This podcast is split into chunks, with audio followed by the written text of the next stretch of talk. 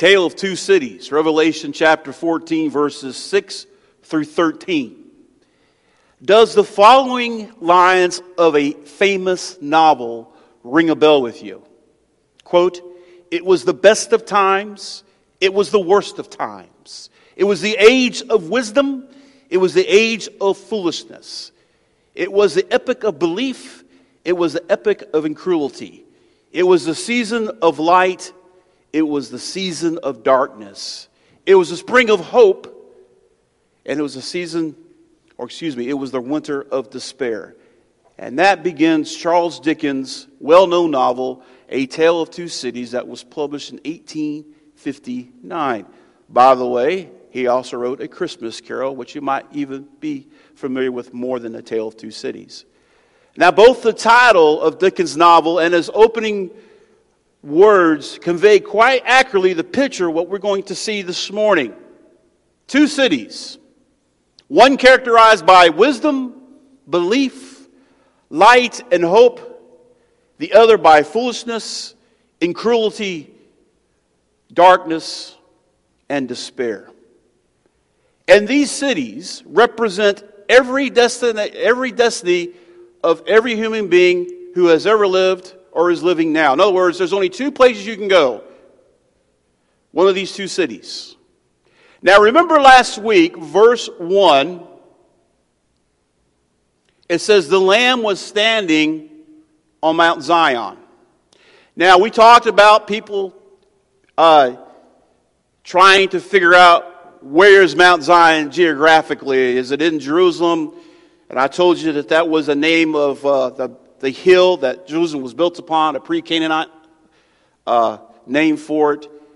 But I also told you that it had to do more with identity than actual location. So when you look at Mount Zion, it represents symbolically this city of God. It's looked at the, the holy city, the heavenly city.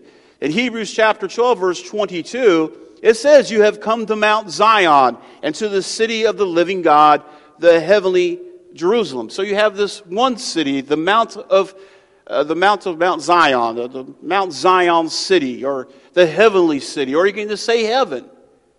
But this is symbolic what I'm talking about. Now look at verse 8 in our text. Fallen, fallen is Babylon the Great. Babylon also has a symbolic meaning. There is a tower, perhaps you heard of, the Tower of Babel, that was built in the location where Babylon stood. Now, the Tower of Babel was not so much an attempt to reach up to God as it was an attempt to exalt man and make him equal with God. So, Genesis chapter 11, verse 4, they said, Come, let us build for ourselves a city and a tower whose top reach into heaven, and let us make for ourselves a name. Otherwise, we'll be scattered abroad over the face of the whole earth. So, Babylon represents a worldly system where the focus is on man, a man centered religion. So, I know it doesn't say this explicitly in the text, but you have the city of Mount Zion and the city of Babylon, and we'll come back to this question at the end. The question we must ask ourselves this morning which one do you belong to? And we're going to walk through the text, and as we do, we will see characteristics of each city, how one becomes a citizen the lifestyle of the people who live in either city, and the final destination of the citizens of Mount Zion and the citizens of Babylon. So, with that, let's dive into our text. Verse 6 I saw another angel flying in mid heaven or overhead, having an eternal gospel to preach. That is the Greek word for preaching, for proclaim. See, that word preach means to publicly proclaim. Now, while there will come a day when no one else can respond to the gospel on the eternal day, the good news of salvation, which is in Christ Jesus, will be a perpetual reminder of the love of God for everyone who loves Him in His heart. So we'll be constantly singing about the Lamb who was slain, as we just sung about a holy He is how he was slain for our salvation. That's going to be like our theme song in heaven that we're constantly going to be lifting up. Holy is the Lamb, worthy is the Lamb. But here's this angel proclaiming the eternal gospel. Who's he proclaiming it to? We'll look back in the text. to those who live on earth and to every nation and tribe and tongue and people. The universality of the availability of the gospel is stated here. People on earth, after everything that's happened up to this point in the book of Revelation, the people are still hearing the gospel. They're still given a chance. But you must understand this in light of verse 7. Look what he says in verse 7. And he said, as he's preaching, and he said with a loud voice, Fear God and give him glory, because the hour of his judgment has come. The urgency of this final appeal is based upon the need for people to worship and glorify God and give him glory. And look at back in verse 7. It says, Worship him who made the heaven and earth and the earth and sea and springs of waters. That made me think about something. And you're wondering where I'm going to go now. I went way back to the beginning of the Bible, Genesis 1 1. Do you remember what Genesis 1 1 says? In the beginning, God created the heavens and the earth.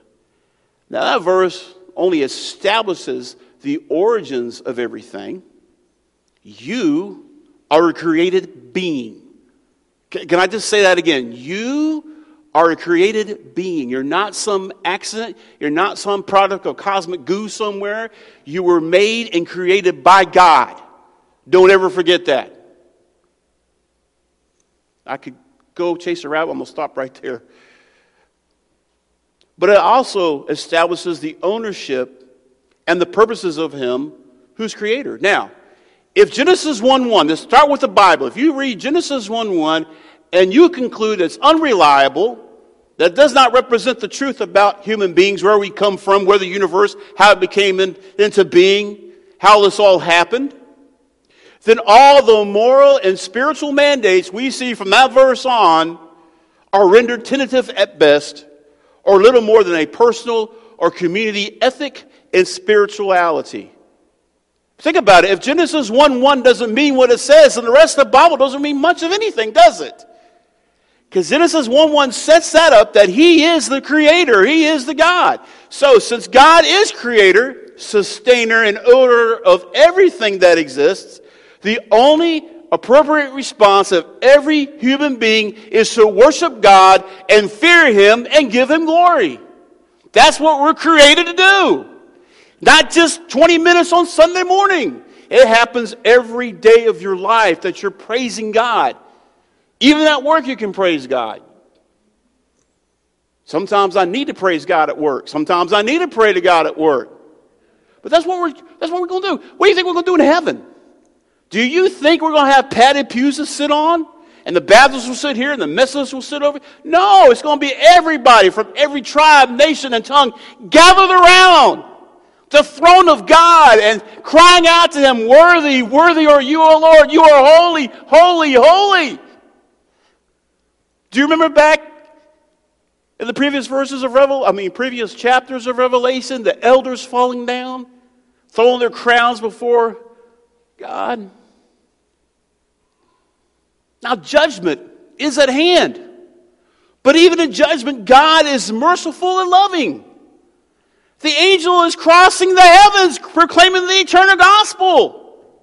Telling people, worship him and fear him, give him glory because the hour of his judgment has come. And that's something we have lost in our pulpits and our churches across this nation the urgency of the gospel because the judgment of God is coming. So, citizenship requirements of Mount Zion. Well, it's kind of obvious. You respond to the gospel, confess your sins, put your faith in Christ, Christ alone, follow in obedience in baptism, which now leads to a result in lifestyle where you worship God and you fear Him and you give Him glory.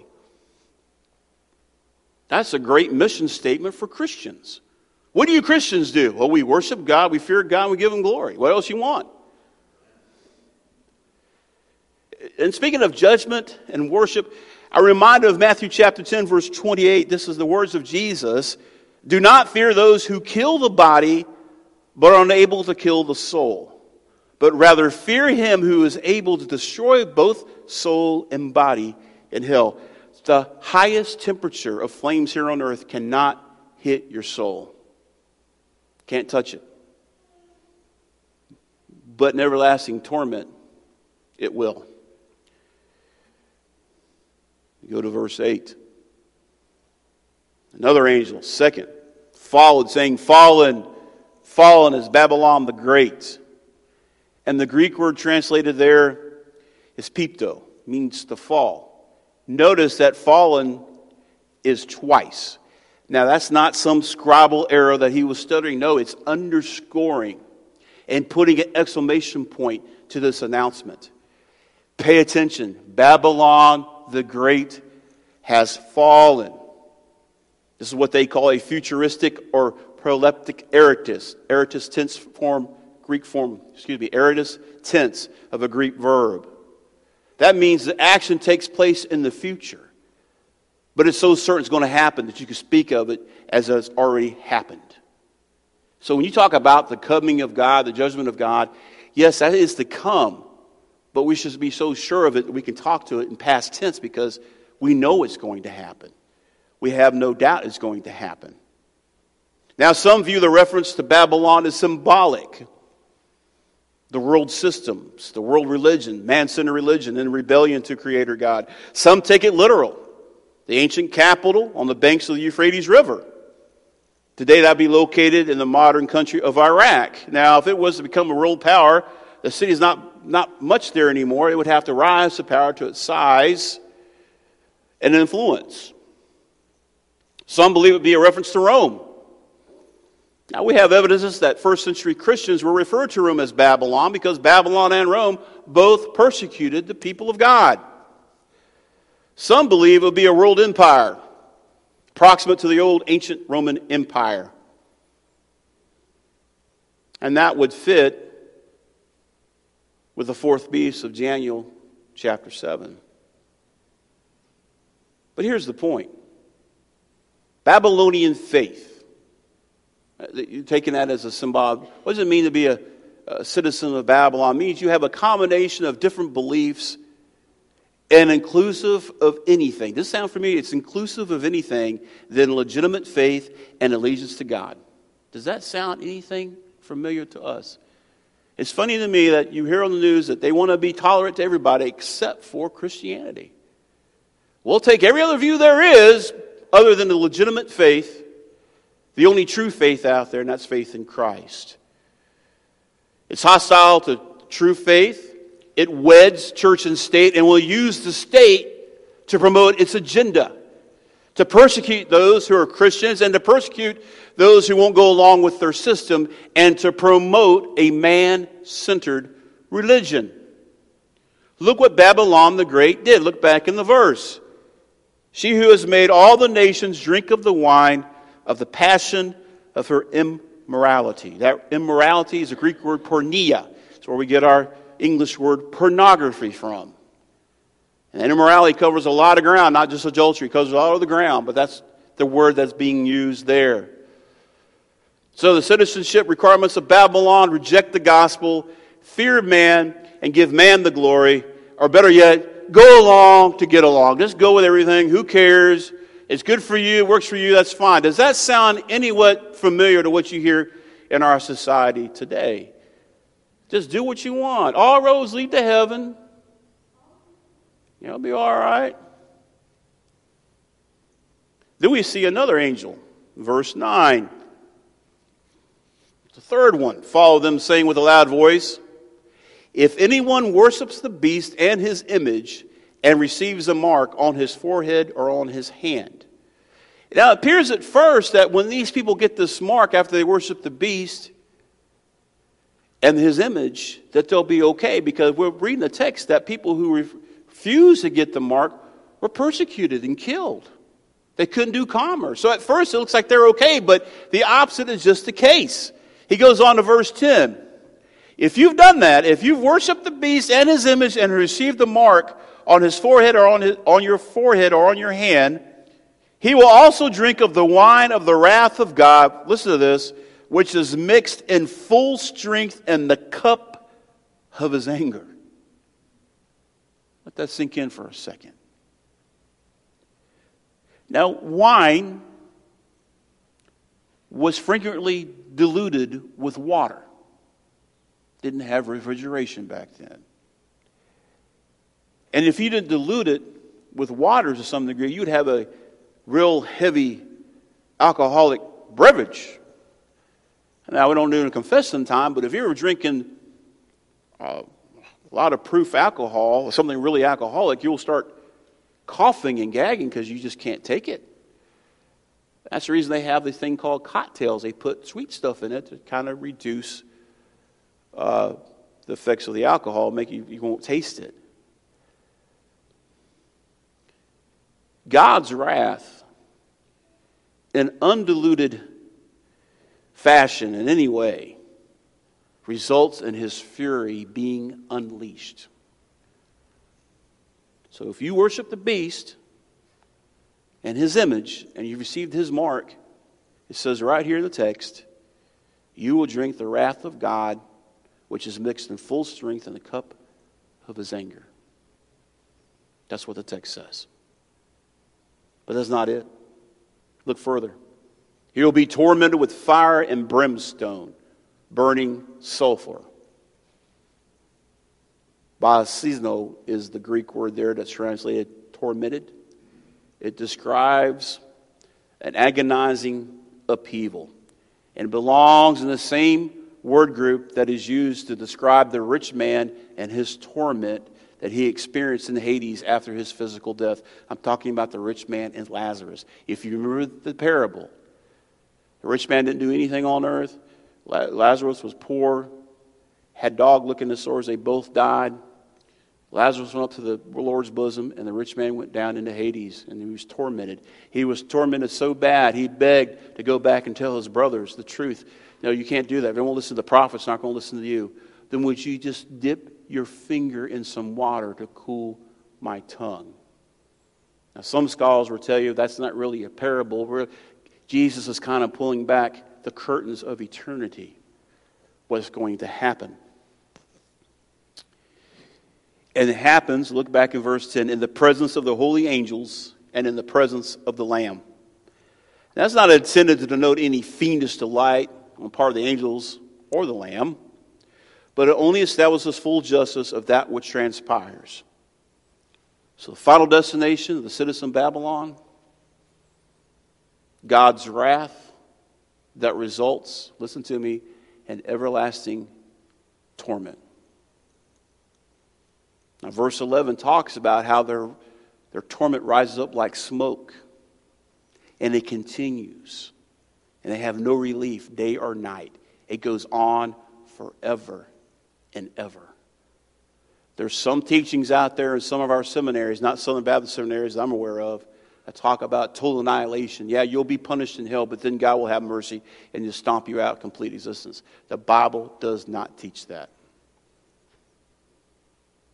This is what's going to happen. This is why we share the gospel. Why people can't respond. Why we do blasts, Why we meet every Sunday. Why we study the Bible. Because this is serious business. This is destinations of people's souls. And the only reason I'm standing before you as your pastor is because somewhere down the road, someone told me, beginning with my mother, and countless others through the years, some guys at work, who God sent in my way to bring me back to Him. I inherited a free gift. I didn't do nothing for it, I just accepted it and asked the Lord into my life. This is going to happen to everybody who worships the beast or his image and receives his mark. Verse 12 here is the perseverance or the steadfastness of the saints or the holy ones. Who are they? It goes on, who keep the commandments of God and their faith in Jesus. All these circumstances that happen require patience, endurance on part of the saints. It's apparent to me that during the tribulation period, people are going to come to Christ, but they're going to have some extenuating circumstances to deal with. People are going to die. People are going to get killed. It's going I hope you realize the tribulation ain't going to be very much fun at all. It's, it's a really dark picture the Bible paints. Now, some people believe the church will be raptured before, or during the middle, or after. I hope we go before because I don't want to be around experiencing this, but that's, all, that's open for discussion. But what should really bother us when we read this is the people that we know that do not have a relationship with Christ, that do not think of God other than the cuss word they say when they get mad. So, it's like John is telling the saints of the first century be patient, have patient endurance, keep the commandments of God, remain in your faith in Christ, even amid all the circumstances that occur around you. And if it's true for them in the tribulation time, it is definitely true for us. We haven't seen persecution yet, not like they have around the world. Oh, yeah, I'll get called a Bible thumper or Jesus freak or Sometimes I'm excluded from things that really I don't need to be a part of. But I have yet to have anyone hold a gun to my head telling me to deny my faith in Christ or to shoot my wife. That happens around this world as I speak. We haven't seen it here. We've been very blessed. Speaking of that, look at verse 13. I heard a voice from heaven saying, Write, blessed are the dead who die in the Lord from now on. Yes, says the Spirit, so they may rest from their labors, for their deeds follow them. That word translated labor means uh, diligent or difficult work. Those who attempt to live for Christ, especially during the tribulation period, is going to be difficult. If they come to Christ during the tribulation period to live out their faith, it's going to be very difficult. Is it difficult living for Christ now in our time and age? Some degree, yes, it is.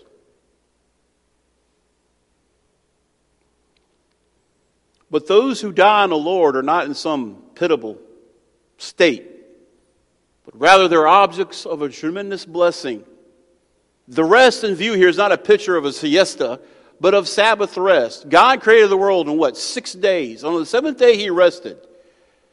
God wasn't tuckered out, He didn't take a nap, but He rested in order to take up the next thing He was about to do, take up maintenance for everything that He created. God we call them laws of nature, we have all these wonderful names, but God is the one who designed every last bit of it. Think about that for a second. We have now got the, the knowledge, God allows us to get the knowledge, we can see stuff on a microscopic level. DNA, how, how things and cells in your body just know what to do. Look at the earth, how big the earth is the circumference of the earth and where the earth is positioned in orbit to the sun so we don't burn up or freeze. The way we breathe out carbon dioxide and breathe in oxygen, and the trees breathe in carbon dioxide and, take, and, and give off oxygen. And I can go on and on and on. It's just science does not, it's not in contradiction to faith. Rather, science supports the faith or points back to faith.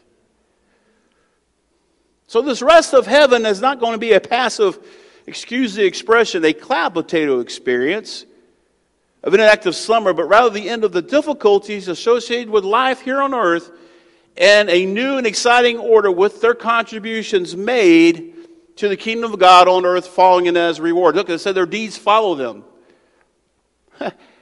I didn't research this, but there was a song out, and I forget the gentleman's name, forgive me, who wrote the song, Thank You for Serving the Lord. And in the song, he talks about he dreamed he went to heaven with this person, and people just started coming up and thanking him for serving the Lord because he, he led them to Christ.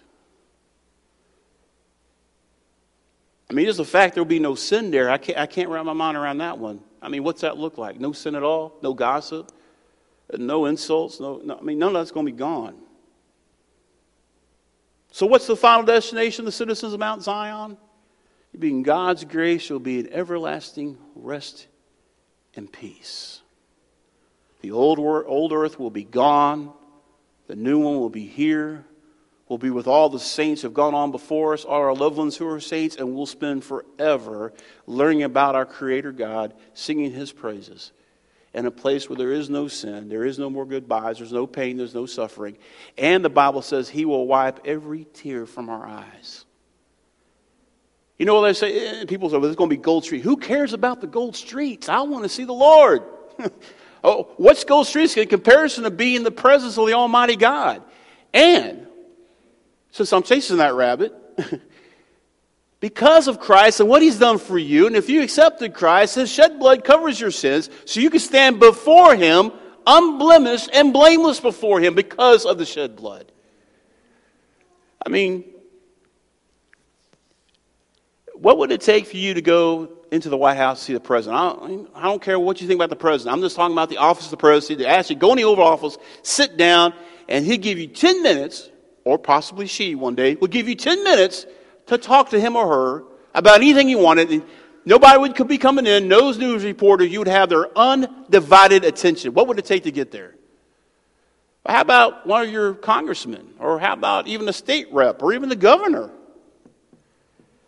But yet we have an open invitation 24 7, 365 days a year to go into the very one who allowed those people to have the office in the first place. So, are you a citizen of Mount Zion or Babylon? Have you responded to the gospel and became a citizen of Mount Zion? A city characterized by wisdom, belief, light, and hope? Or are you still a citizen of Babylon? A city full of foolishness and cruelty, darkness and despair. And if you're still a citizen of Babylon, I invite you today to change your citizenship right here and right now. But if you are a citizen of Mount Zion, I want to point out several ways to which you can respond to God today. First, give thanks for your citizenship. Give thanks for your salvation that guarantees you eternal rest in the presence of Jesus Christ. We should never get over that. Second, evaluate your life. Look for those areas where you may have given into temptation to go along, to get along. Honestly ask yourself if you're living a life that distinguishes you as a follower or a disciple of Christ. Confess and repent of your sin and take whatever steps are necessary that God reveals to you. And finally, make sure that your hope is not based on any person or anything, but rather is built upon your faith in Jesus and in looking forward to the eternal rest that He has promised you. And I warn you now, this just touches the surface about what lies ahead in the book of Revelation. You start talking about the bowls of wrath.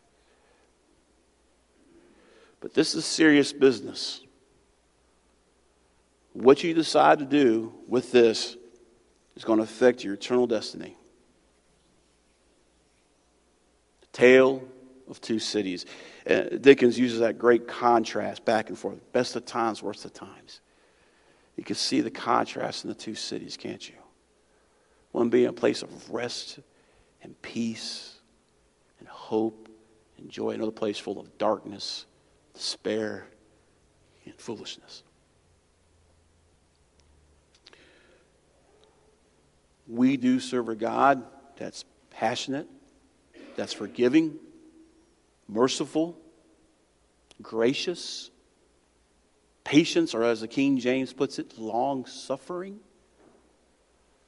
But God is also a God of wrath, a God of justice. And what ties that together is his righteousness. Put it to you this way if for some reason I went in Charlie and Paula's home and damaged it all up, stole things, knocked out walls. I'm caught. And I'm arrested, hauled off to jail. Next couple of days, I have my arraignment. That's where you enter your plea. Before I have a chance to enter my plea, the judge knows me from way back when, and I know him.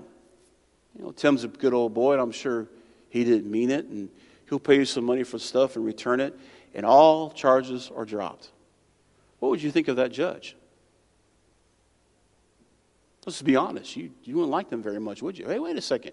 This guy broke into our house, stole this stuff, tore up our house, and now you're just letting him go scot free? No punishment at all?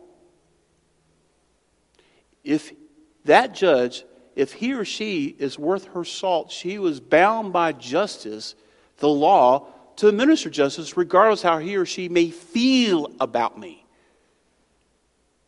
God is bound by his very character to administer justice, even though he's a God of love, he has to carry it out because sin has to be dealt with. In his grace and his mercy and love, he dealt with it with his son on a cross. One day, it's going to be dealt with people paying for their own sin and everlasting torment. Go back and read that text. They're experiencing it day in and day out with no relief. If you're unsure, come. If you know somebody who needs salvation, come. If you're worried about our country and where we're headed and our leaders, then come. Spend time in prayer. Almost every revival or uh, outpouring of God's Spirit throughout the course of history has one well, more more than one combinator. One common denominator is people getting serious about their prayer, crying out to God. Heavenly Father, we thank you for your word and we thank you for this time that we could come together and Father, what a what a warning you've given us. Yet even in your judgment, you're merciful. Still crying out to the people on the earth to, to respond to your gift. Father, it, it amazes us the patience, the long suffering that you have.